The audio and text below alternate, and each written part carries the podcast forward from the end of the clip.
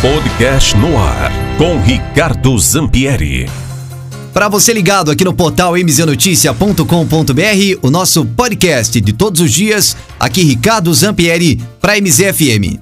Antes de realizar o meu comentário e a minha opinião com cada um de vocês, eu gostaria que vocês acompanhassem atentamente um rápido trecho é, de uma cobertura de um programa jornalístico aqui do nosso país para a gente, lamentavelmente, entender o que está acontecendo com o nosso jornalismo brasileiro e a inversão de valores que nós estamos tendo na nossa sociedade. Raquel, 25 mortos, um policial. E o discurso da polícia é que estava todo mundo fortemente armado. Aparentemente, estavam muito armados, mas não sabiam atirar, né? Porque eram 24 armados e mataram só um do outro lado, mas morreram todos eles. O que essa apresentadora comentou e por sinal acredite, ela nem é da Rede Globo, né? Ela é da CNN, onde estavam fazendo uma cobertura jornalística a respeito desses 25 mortos e estava ocorrendo uma, um protesto, né? Após uma ação, né? Foi a ação mais letal da história do Rio de Janeiro e eles estavam fazendo uma cobertura a respeito disso. Mas aí a gente está vendo aonde chega o entendimento dessa cobertura para tentar defender o humilhante essa política pró-bandido, esse jornalismo pró-bandido que nós estamos percebendo cada vez mais nos noticiários nacionais, nacionais, que aqui na MZ você não, não vê isso. Aqui você não ouve situação parecida com essa. A nossa sociedade não admite que a gente tenha né, uma defesa pró-bandido em comparação aos profissionais da área da segurança pública. Mas jornalistas ou militantes jornalistas cada vez mais estão entrando com esse enredo e chegam nesse absurdo que nós ouvimos agora e que eu realmente não consigo entender. Eu vou pedir de volta pro Bola soltar esse áudio para você mais uma vez prestar muito bem atenção no, na comparação que essa mulher tem a ousadia de realizar, essa apresentadora tem a ousadia de realizar é, em comparação a essa ação policial. Raquel, 25 mortos, um policial. E o discurso da polícia é que estava todo mundo fortemente armado. Aparentemente, estavam muito armados, mas não sabiam atirar, né? Porque eram 24 armados e mataram só um do outro lado, mas morreram todos esses. Ou seja, antes, para você, para a polícia agir, era necessário que o bandido estivesse com a arma na mão, apresentando risco.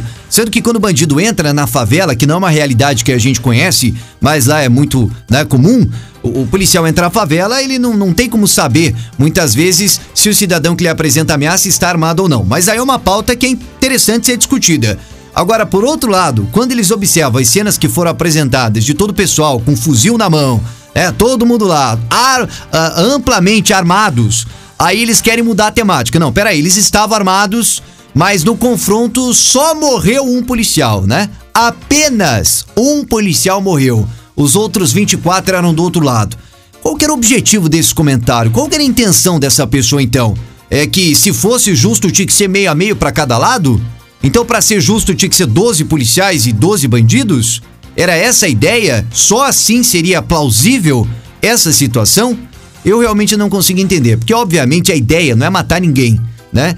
Tem pessoas que defendem uh, o termo do quanto bandido bom é bandido morto, que é um tema é, que, segundo pesquisas, inclusive parte da população é favorável a essa linha.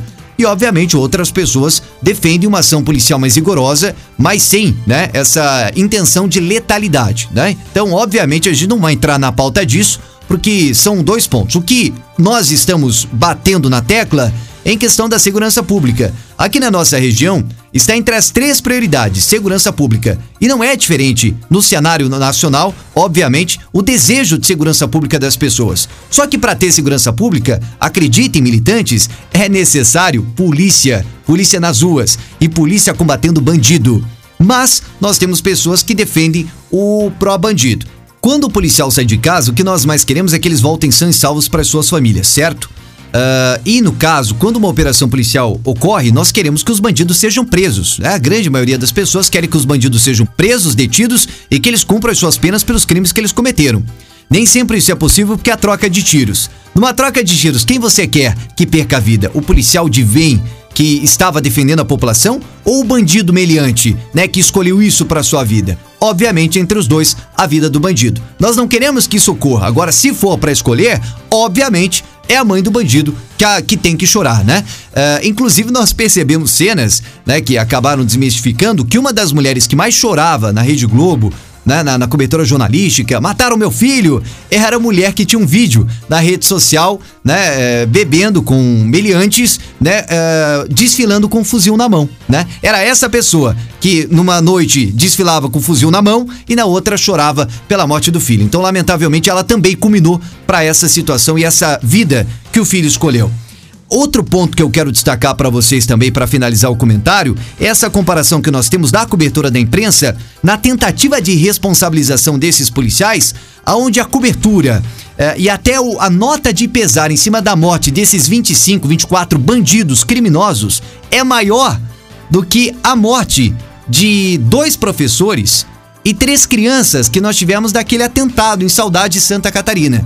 Então a, a, morte desses meliantes vagabundos que escolheram isso para a vida está sendo mais velada do que propriamente dos professores, uma professora inclusive que foi uma heróica mulher que tentou salvar as outras crianças e das três crianças que acabaram falecendo nesse atentado. Então, cada vez mais a gente vai vendo a inversão de valores da nossa sociedade. É interessante destacar isso para a gente saber que a notícia que você ouve aqui na MZU, que você ouve na imprensa de forma geral, ela é importante, mas não pode servir é, para fazer aí é, o seu entendimento ou o seu senso crítico. Você precisa sim é, absorver a informação, mas interpretá-la para ver se de fato essa informação não está sendo aí é, intencional, né? Sempre com as segundas intenções que elas acabam existindo, principalmente dentro da imprensa e do noticiário, seja aqui na nossa região, seja no cenário nacional. Cada vez mais a gente precisa desenvolver o senso crítico, porque senão nós seremos facilmente né, transformados em massa de manobra por parte da imprensa